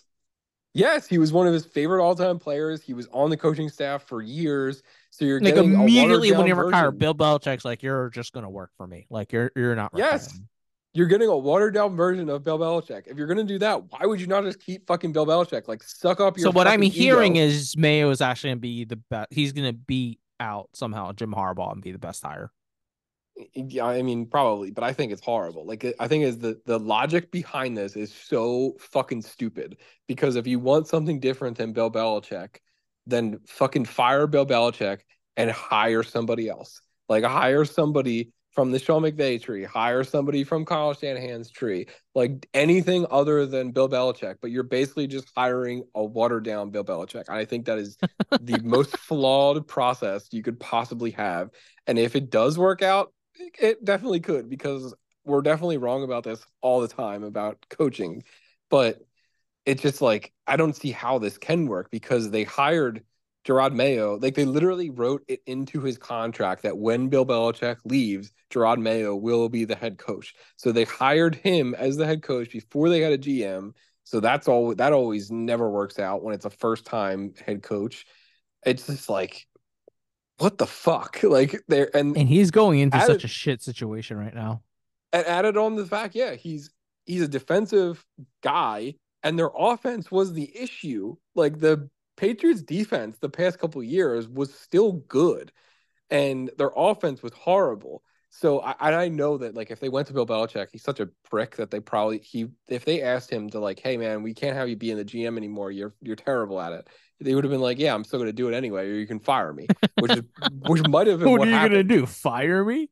Yeah, like that might have been what happened. They might have had that actual conversation. He was like, yeah, fuck off, and they were like, all right, Bill, like you're you're fired. Um, so it's what you're actually putting out on offense, that's I don't even think that's legal to put on TV anymore. But like the thing like, is, you gotta stop. There, there's rumors, and I, I'm assuming that these rumors came from Bill Belichick's agent or whoever the fuck, somebody related to Bill Belichick in some way, because there was rumors that came out after he got fired that that he wanted to trade Mac Jones. The Kraft family said no, and Baker was supposed to go to the Patriots. Bill Belichick. Oh my god, how how is everything connected to Baker? it always comes back to Baker. Oh my but, god. But Bill Belichick loved Baker before the 2018 draft. I think it was the 2018 draft. He wanted to trade up for Baker, um, which would have failed miserably. I, I will tell you that it would have been horrible. Um, but it's just like all this stuff leaks out after he gets fired. It's it's it's weird. I don't know. Um, but I, I thought that was just like the thought process behind hiring Jerod Mayo was just like so stupid and I just don't. I thought we were really... going to pick it up at the second half of this, and I didn't know this was going to be a lethargic moment. I, this was this was if the if laundry. The, if if the uh the Patriots fandom wasn't already dead inside of me, it 100 percent is now. It is like I, final nail in the coffin. This the, that that's it. Like there was. Are you actively rooting against them now? I I just don't like them eh, until they do something that like I, I kind of did realize that like a lot of it was more about like I, I really like Tom Brady and I really like Gronk and I really like Edelman. Like a lot of it was more to that than anything else. Um, and if they like if they didn't have Tom Brady, I probably wouldn't have liked them at all growing up. Like if he was like forced his way out of New England and went to a different team, I probably would have stopped liking him a long time ago. Um, but kind of like how you just stopped liking the Falcons after Mike Vick went out. Yeah, exactly. The same same exact scenario. but um it's like now that Belichick's gone and they're like doing dumb shit, I'm like, they're just like any other stupid fucking franchise. Like they're just they're just stupid. Like they have a I I thought Robert Kraft was a good owner, but he's apparently just a pervert that likes to get mas- massages and get handies and you know, he's he's a shit owner too. He was just helped by having one of the greatest coaches ever and having the greatest yeah, quarterback just, ever. He literally just fell ass backwards to Bill Belichick and then some random six really round did. pick named Tom Brady from Michigan. He fell yeah, ass he backwards really to them and he just collected a bunch of hardware. And he's like, All right, how do I keep this going? All right, Mayo. All right, Darren, for the love of God, we gotta continue, please. the best thing, the best thing Robert Kraft did the whole 20 years that they were there was just not fuck it up. That's basically like not get in did. the way. Yeah, that's basically what he did. He didn't pull a David Tepper. That's basically what, what made him a good owner because he's if he did. Well, no, he he he, he stopped himself him. from becoming a Jerry Jones. like he thought he was bigger than Jimmy Johnson when he started to put together Super Bowl yeah. runs and fired yep. him. But like, no, he was just like, all right, Bill Belichick, you do your thing. I'm just gonna like keep paying, and uh, yeah, you make Foxborough yeah. noteworthy. Uh, he did have I, I, will say he did have the awareness to know like when it was time because it, I, I do agree it was time to say hey bill you, you got to get out of here. But like Maybe why would you hire somebody from Belichick's staff? Maybe that's why he wanted to extend it he saw that it can't not, be Bill Belichick anymore. I don't know. All right, let's continue. I'm not defending it because I, I don't really care about the Patriots, but they got Alex uh, Pelt from Cleveland. We didn't even say about the uh, OC, oh the one, God, the oh thing that matters God, for fantasy. Oh okay, let's talk about the OC that uh, Mayo has because obviously he's defensively minded. So give us a little bit of context of Alex Van Pelt from Cleveland. Um, he was the offensive coordinator when Baker was there before he got hurt. Uh, so pre like when he Baker was good, brought him to the playoffs. I think they won a playoff game that year, right? Um, so he Baker was that was his last good year before this year, so that was three years ago or something like that. Um, but I, I think that this kind of signals that they're going to take a quarterback. Um, I think that if it's Jayden Daniels, if it's Drake Maye, I think they're going to take him because yeah. Pelt's pretty good with quarterbacks. They just hired uh, McAdoo, who I guess his claim to fame is working with Aaron Rodgers. Um, I think that they're going to take a quarterback and they're going to do it whoever is there with a third pick. So that'll be good because it won't be Mac Jones, um, who they just ruined completely. Yeah, I I don't think I think the Mac Jones experiment is one hundred percent over in New England, and I feel like they have to essentially get a quarterback. So please, Darren, can we now continue? Uh, Brian Callahan. Um, yes. I don't I don't really know a whole lot about him, to be honest. I know he was on Zac Taylor's staff. I thought Zac Taylor was a shitty coach. I know that Zac Taylor came from the McVay tree. So Brian Callahan, to me, I know his dad is a really good offensive line coach, Bill Callahan, who's coming from Cleveland to go to Tennessee. Um, but the Tennessee Titans offensive line is dog shit. So like I don't know who he's gonna be working with there. Um, that kind of makes me think that they're gonna take an offensive tackle early, like Joe Alt or Olu Fashanu, um, which will help Will Levis, I guess. Um, I know that Callahan worked with Joe Burrow, but like to me, it kind of feels like you have this bucket of Sean McVay guys, and you're just like scraping the last remnants at the bottom, and you got Brian Callahan. So yeah, here um, a little um, bit of context of Brian Callahan that I'm seeing here. It looks like obviously offensive corner for Cincinnati Bengals, and honestly, what he's able to do with Jake Browning, pretty impressive because you would think that they would be completely out of it That's after true. That's Joe true. Burrow went down. Um, I'm also seeing here early in his tenure, not only did he help work with Joe Burrow, he obviously once again helped with the Browning and what he was able to do at the um second half of this season, but he also worked with Matt Stafford, Derek Carr. So I, I feel like he, you know, as an offensive coordinator, pretty solid. So, or, or not, sorry, not offensive uh, as a head coach, pretty solid because as we all know, one of the biggest issues in the NFL is you can't get good offensive coordinators because then they're just going to be poached and become head coaches. So, yeah, the best way to keep them is just have a good head coach that's like Andy Reid, right? Best case scenario. Yes, He you can't poach him because he's just this is like Sean McVay can't poach him. He is this is Shanahan. You can't poach him. Mike McDaniel can't poach him. So yeah. like Sirianni, please poach him. It's different. It's you. you really need an offensive coordinator that can do it. So I feel like Brian Callahan becoming the head coach. I feel like that's what Tennessee Titans are trying to do. They're like, all right, we've seen some success here. Instead of like, obviously he needs to get promoted at some point to a head coach. Hopefully, let's take that chance here, especially with Tennessee Titans. I mean, exotic Smash well, Mouth. Remember when that was happening did you see, way back when? Did you see that the Vrabel did not get hired? This is what I was going to say earlier before we started talking about the coaches. Vrabel did not get hired because he's too intimidating. He scared some of the owners. Like no, is... I saw that. That can't be true. I absolutely think is true. Vrabel. Oh I, so I was God. listening to today. Today, right? I was listening to. uh I think those the what Dan Campbell doesn't scare people. Well, that's I was thinking the same thing, but I was listening to these are just the Roto World players. All what Jared so, Jerod Mayo? Hold, hold, on, he doesn't hold on, you. Hold on, I, I think Jerod. I don't know something about Jerod Mayo. He seems like he'd be less scary than both Dan Campbell and Mike Vrabel. Maybe it's because like the intensity, like they're both like in didn't your face. Like... Isn't he like young? Didn't he play most? Re- he's got to be jacked. Yes, he did. hundred percent, he did. But Mike Vrabel was like thirty when I was like ten, so he's Mike Vrabel's probably in his fifties. Um, but like Vrabel's like 6'4", 250. He's a big, big fucking guy. Um, and I was listening to the Roto World podcast yeah, today, and I know one. that. Well, what? Mayo is only six one. Oh, I thought you said Vrabel's only six one. I was like, what? No, no, no, no, no. Mayo is only six one. Sorry, maybe I did say Vrabel. No, I said Mayo Mayo's only six one. I knew he was shorter because he was a middle line or linebacker. So, um, the Roto World guys, I know that they're like fantasy nerds and they're like probably like five foot ten, like you know, like they're average white dudes. Um, but the one guy, they were they all of them weirdly had stories about being alone with Mike Vrabel, and they all said that they were like very intimidated.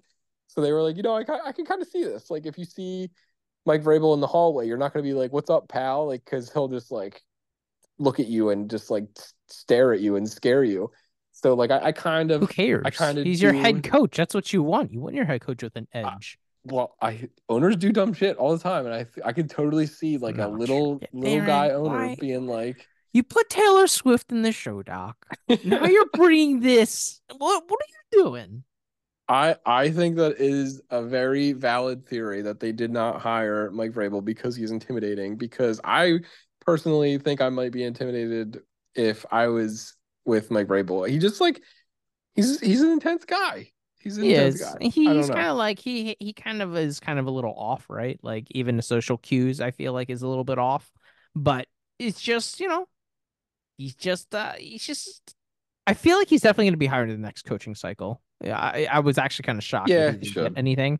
So he definitely will get something um next time around. Maybe be some kind of consultant this year. Uh, maybe be on TV for a little bit. Who knows? Kind of take that route. But we'll definitely see. Um, but yeah, let's wrap up here, bud. I think Oh no, what, we like didn't talk about Dan more. Quinn. Did we talk about Dan Quinn? Oh my god. Oh my god. We didn't talk about Dan Quinn. He's the worst one. He is by far. He is one, by I far the worst one. You think he's a one year rental? Um, We are saying how they uh, the Washington Commanders obviously got Dan Quinn, and we're before off air. We are kind of saying, do you think he's a one year rental? Because they were so in on Ben Johnson. Obviously, when he took his Yeah. name like consideration out of everything, he was like, I'm sure Washington was like, oh my god, what do we do now? Okay, let's just get Dan Quinn uh, because we missed out on everyone else, and then maybe next year we'll see the next batch of coaches. Um, and then we can just fire Dan Quinn. Do you think that's kind of the route they're going? So I, I kind of think that if so, Dan Quinn, I think that they're gonna hope that he's good, but if he's not, um, like I know that he was he was in the Super Bowl and he was close to winning, and then I was gonna say when he Tom was in Brady and- Atlanta, he wasn't even that bad from what I remember. but it, it was there, Kyle Shanahan was there and he was running the Oh, offense, and I think that yeah, helps a lot. And okay. Yeah. Yep. No. No. You're right. You're right. When you're right, you're right. they were in that Super Bowl and they were winning because of Kyle Shanahan, and Kyle Shanahan made Matt Ryan an MVP that same season. So I, I think that if Cliff Kingsbury can bring that out of whichever rookie quarterback they get, um, you know, maybe Dan Quinn's there a couple years, but they also Cliff could. Kingsbury only have a job because of Patrick Mahomes. I, I actually think that Cliff, Cliff Kingsbury is like low key, like kind of okay. Like he's not like the best, but he's fine. Maybe as an offensive coordinator, he's good. Yeah, yeah, and I, I, the the Cardinals were winning games when he was the head coach. I know they kind of went off the rails, but he he was not like horrible until the end. Um, I, I think that he could be okay, but I think there's like there's a scenario where if the defense sucks in Washington, they might just fire Dan Quinn and make Cliff Kingsbury the head coach next year if there's no like hot new name. And then if Ben Johnson changes his not his mind and he's like, "Hey man, I actually want to be the head coach now," they'll be like, "All right, see you, Dan. We'll we'll bring in Ben now." Um, but I, I don't know. Like I, I think that like they were the last seat in the musical chairs and they didn't have a because I saw that they wanted Mike Macdonald.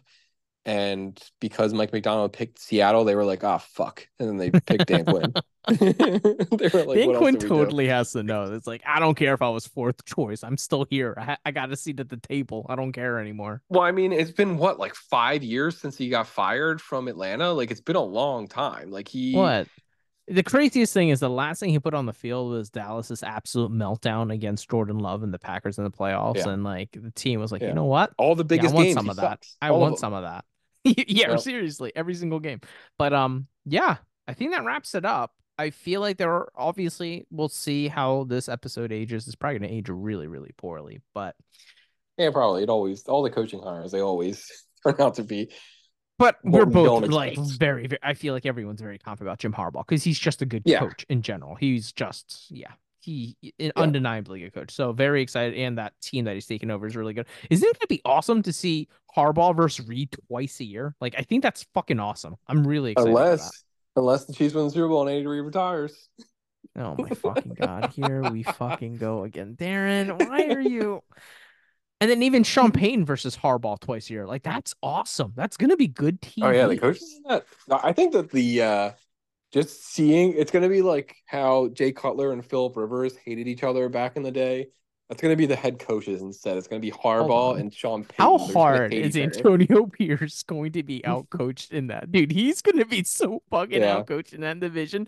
Andy Reid, Jim Harbaugh, and Sean Payton. Are you fucking? Is that one of the Well, most hey. impressive coaches ever in a division? Probably. I mean, all three are Hall of Fame coaches, and then you have Antonio Pierce. It's like that that uh, meme with the three soldiers and the clown. Antonio Pierce is definitely the clown. I'm also thinking of like that the headed dragon, and then the one that Oh has yeah, like the goofy tongue out. one. Yeah, the goofy one. Yeah. wow, we're really dunking on um Antonio Pierce. I really hope he puts the stuff together. But I mean, it's the Yeah, I Raiders. hope We'll he's good too. I mean, I kind of hope that all these guys are good. Like, I don't have anything against any of them, but I, I think that like some of them are just like Well, no, I don't hope that. Dan Quinn does well because he's on the Commanders, and I'm an Eagles fan, so I hope he's dog shit. So Yeah, I, I guess that's Just true. But. I, I like, I do like Cliff Kingsbury. Like, I, I think he. It might be just because he seems like he's a cool guy and he's friends with Tom Brady. That might be like why I like him. But no, you probably were just like, dude, how boss is it that after he got fired, we know he just went to Thailand. He was just he was just sleeping his way through the red light district, and then finally came back after getting rehydrated. He's like, Well, all right, yeah, I'm back for this. You were probably like, that's, actually- that's my hero. I think it was so like when he was at Texas Tech with Pat Mahomes, I was like, oh, this is a cool guy on the sidelines, and I, I like knew that he was on the Patriots, but I like figured that he was. I mean, he's only there for like two years, so I figured like Tom Brady didn't really like talk to this guy or anything. And then a couple years ago, I saw he was at the Kentucky Derby with Tom Brady and Edelman and Gronk, and I was like, oh shit. And then I had like a different different view of Cliff Kingsbury after that. I think. Oh my god, I saw him hang out with a player I really like, and ever since then, I was like, wow, a street cred went You up know? by ten percent. That's all you know, he, maybe he's okay. He might he might be okay. Be one of the good guys. But wow, I, I can't believe how much we've stretched this episode. I thought this was going to be one of the shorter ones. I even told Emily, I was like, oh yeah, this one sh- shouldn't even take that long. But what was I even thinking? But I still Darren, have more things at the bottom, but I think we kind of talked about a good amount of them already. Um, the only thing we didn't talk about was Fangio and Kellen Moore because we did talk about Arthur Smith because he's back. Um, you like Arthur Smith? I think Arthur Smith was a good offensive coordinator. I, I think that if he isn't such a fucking douchebag and he just goes back to just like actually doing good stuff, like he made Ryan Tannehill good. Like the the That's Titans true. offense was good, and then once that's why Vrabel got I fired mean, because Arthur Smith not left. that hard when you had Derrick Henry, though, right? Oh yeah, I like guess, but he actually when he had, but he he could have used whoever the fuck Derrick Henry's backup was, like he did with Bijan. Like he could have done that, and he didn't. So I I think that like as long as he goes back to actually being smart and using his best players, which he has done in the past, I, I think So that is this arrows up for Najee? I, as far as they'll go with Najee, I guess. as high as it can possibly get. I I just I think Najee is borderline Ezekiel Elliott territory at this Plotting point. I- I- territory. like he he has like no burst, and I don't know if he ever really did have burst because I was I gonna say, I don't remember. think. How can you lose something you've never had? It's it's weird. Like it's weird that he and I saw they're gonna pick up his fifth year option too. Like why are they doing that? I don't know. I, I can't understand that. But uh, anyway, I, I think That's that like that offense to could do. look like they could bring in Justin Fields. They could do something like that. I think that's possible that Diontae Johnson gets traded. Like that offense could look very, very different next year than it did this past year. So um, I do think it's probably a good thing for the running backs that Arthur Smith is there, but at the same time, who the fuck knows? Because if Kenny Pickett's there, who who cares about anything? That's so true. That's so true. There's no way Kenny Pickett can be the answer. I know even Greg was going, like, No, well, maybe. I was like, dude, stop. Like, he literally got benched for Mason Rudolph in the playoffs. Just stop it. yeah, he's so bad. He is absolutely horrible. And if if he is the starting quarterback next year, If Kenny Pickett didn't go to college at Pitt, he he he still wouldn't be a starting quarterback in the NFL. That's a fact. Yeah. Yeah. There's no way he should have been a first round pick like that. He, I don't, well, that was the draft with Brock Purdy. So, like, if Brock Purdy was the Steelers quarterback, they they could have possibly been in the Super Bowl this year, maybe. Oh my God. Yeah, that team would be so much better. Dude, George Pickens would be happy. Diontae Johnson would be eaten. Pat. Freiermuth. Oh, dude. Jalen Moore. Oh, Oh, my God. And you know, so Brock Purdy, uh, I'm a known hater, I guess, of Brock Purdy. Yes, you are. Yes, you Um, are. Which is weird because he, he's like the modern day Tom Brady and you, you like fucking hate him.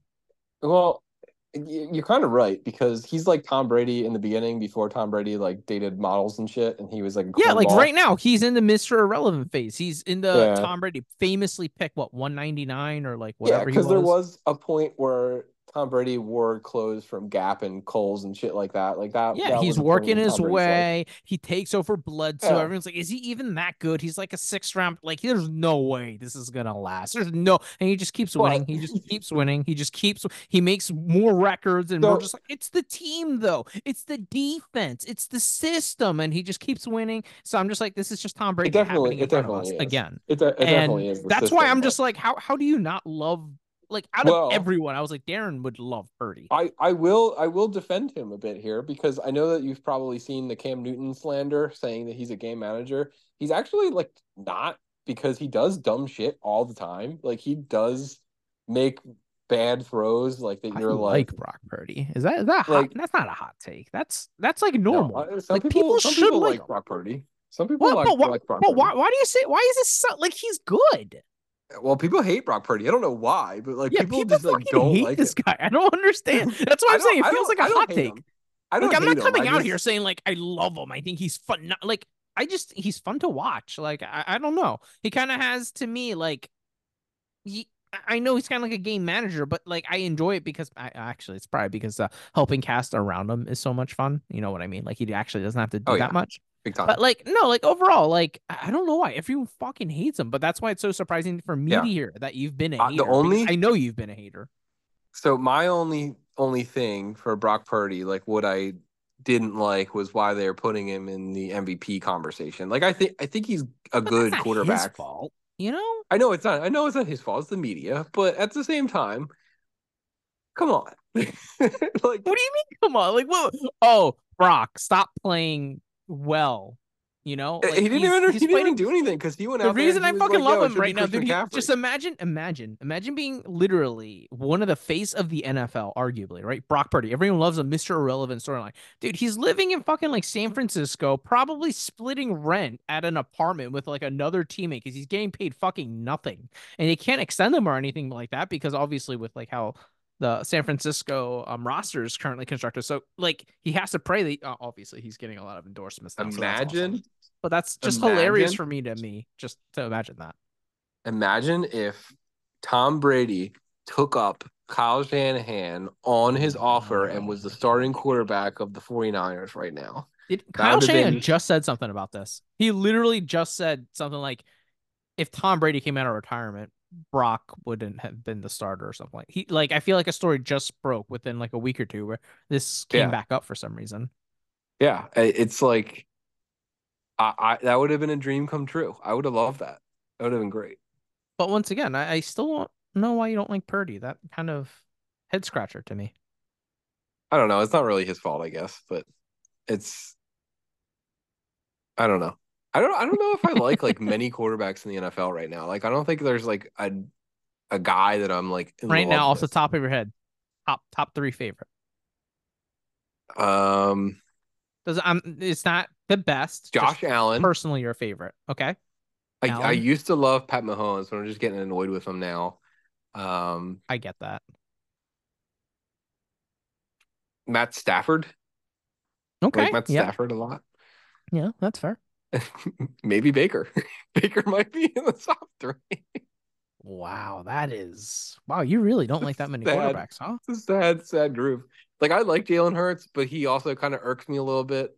Um, the the the no personality thing is kind of weird. Um, I I it just feels like forced, so, sort of. Yeah, it it kind of feels fake, right? But it's kind of like who he is. Like I even like looked at that very personal like interview where it's just Jalen Hurts and like the GMs and stuff, and that's it's just like the same thing. yeah. He, he's kind of a weird guy.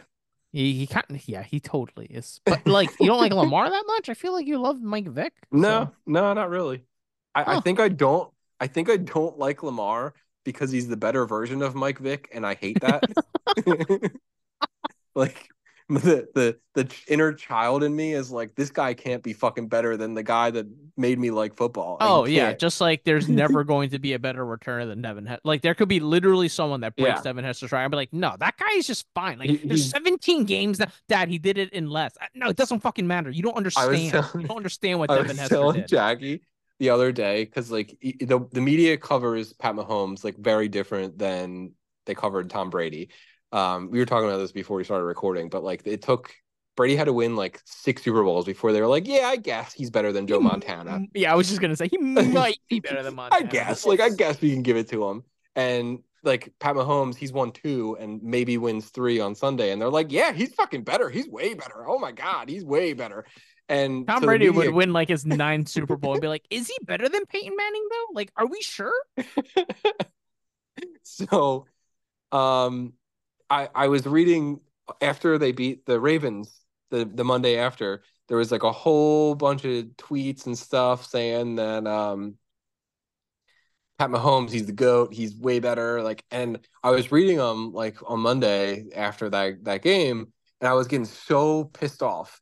And I I I, I was imagine you just reading this and getting mad. I was just getting like uh, there's a fire burning inside me, and then I was I was telling Jackie later, like after I wasn't like pissed off anymore, I was like, you know, I, I realize I'm turning into an old man, like, cause I, I watch all these sports stuff and like you see like Charles Barkley and Shaq and they like bitch about the young guys and they're like basketball sucks now, it's soft and like I'm like I'm turning into an old man because like a couple years ago, like if I was reading something, I would have been like, yeah, whatever.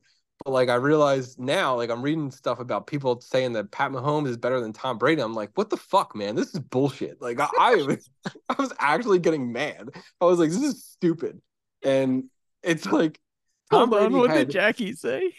She, she just she was just like shook her head and was like, "Why do you care?" And I was like, I was like, I don't know, man. Like I, I spent 20 years watching this guy, like 20 years of my life. I spent more time watching Tom Brady than I didn't watch Tom Brady in my life. So like it's like I, I was like it, and I, I I you know I watched the whole thing where they were like regretfully being like, yeah, he's better than Joe Montana. He I guess like it took him so long to admit that he was better than Joe Montana, but like Pat Mahomes, like Tom Brady beat Pat Mahomes in the Super Bowl. He beat him in the AFC Championship game. He beat him I mean, in the regular season. Pat Mahomes' first full season was like 50 touchdowns and like well, a billion. I, I will I will say Pat Mahomes is more talented, physically gifted. He is better, but so is Dan Marino. Dan Marino is more physically talented than Tom Brady, and he's not the better quarterback. Tom Brady played so long, like Pat Mahomes 100% could be better than Tom Brady. He could. But right now he's not. There's no way. Um, it's just like ridiculous that they're crowning him the greatest quarterback and he's not even close to having the same amount of accomplishments that Tom Brady had. It just got me so fucking fired up and it was so stupid that I was mad about it, but I was just like this is this is ridiculous. Like I was like it took it took Tom Brady so long to be crowned the GOAT, and they just want to give it to Pat Mahomes because he beat Lamar Jackson, who I, Lamar Jackson only won one playoff game, right? So like, why is that such a feat that Pat Mahomes beat him? Like, why does it? Why does that fucking matter so much? No, you bring up a good point. I just love that I can always just have this as in my back pocket as something that can trigger you. This is, this is great news for me personally. So I, I I'm very happy right now just just talk down about Tom Brady or maybe Gronk. Uh, if, there, dude, if there's dude, hold. There, I already know if if the Kansas City Chiefs win and they beat the 49, I'll be like, Darren, he's just better. I'm sorry, he's just straight up better. there, well, there's like the Kelce. That, that they don't cover the Kelce Gronk thing the same way that they cover the Mahomes Brady thing because like they they'll say like oh yeah like Kelce's a great tight end, but he wasn't better than Gronk because Gronk was like a better all around tight end. Like they're mm-hmm. like Kelce was the better receiver, but Gronk was the better tight end, and which mm-hmm. I kind of agree with. Like I, I Kelce I is basically Kelce's basically plus size Julian Edelman. Like he's basically a big ass slot receiver. Like he is not really a tight end, and he's he's a great great receiver. Don't get me wrong, but he doesn't. He's not really playing the same position that Gronk did. But Gronk was like the most dominant tight end ever. And like there's guys like Antonio Gates has better numbers than both of them, but Antonio Gates wasn't better than either of them. So it's like I don't know. But like they don't they don't say like oh yeah Kelce's undisputed because he's way better than Gronk. They don't they don't cover it the same way. It's really weird.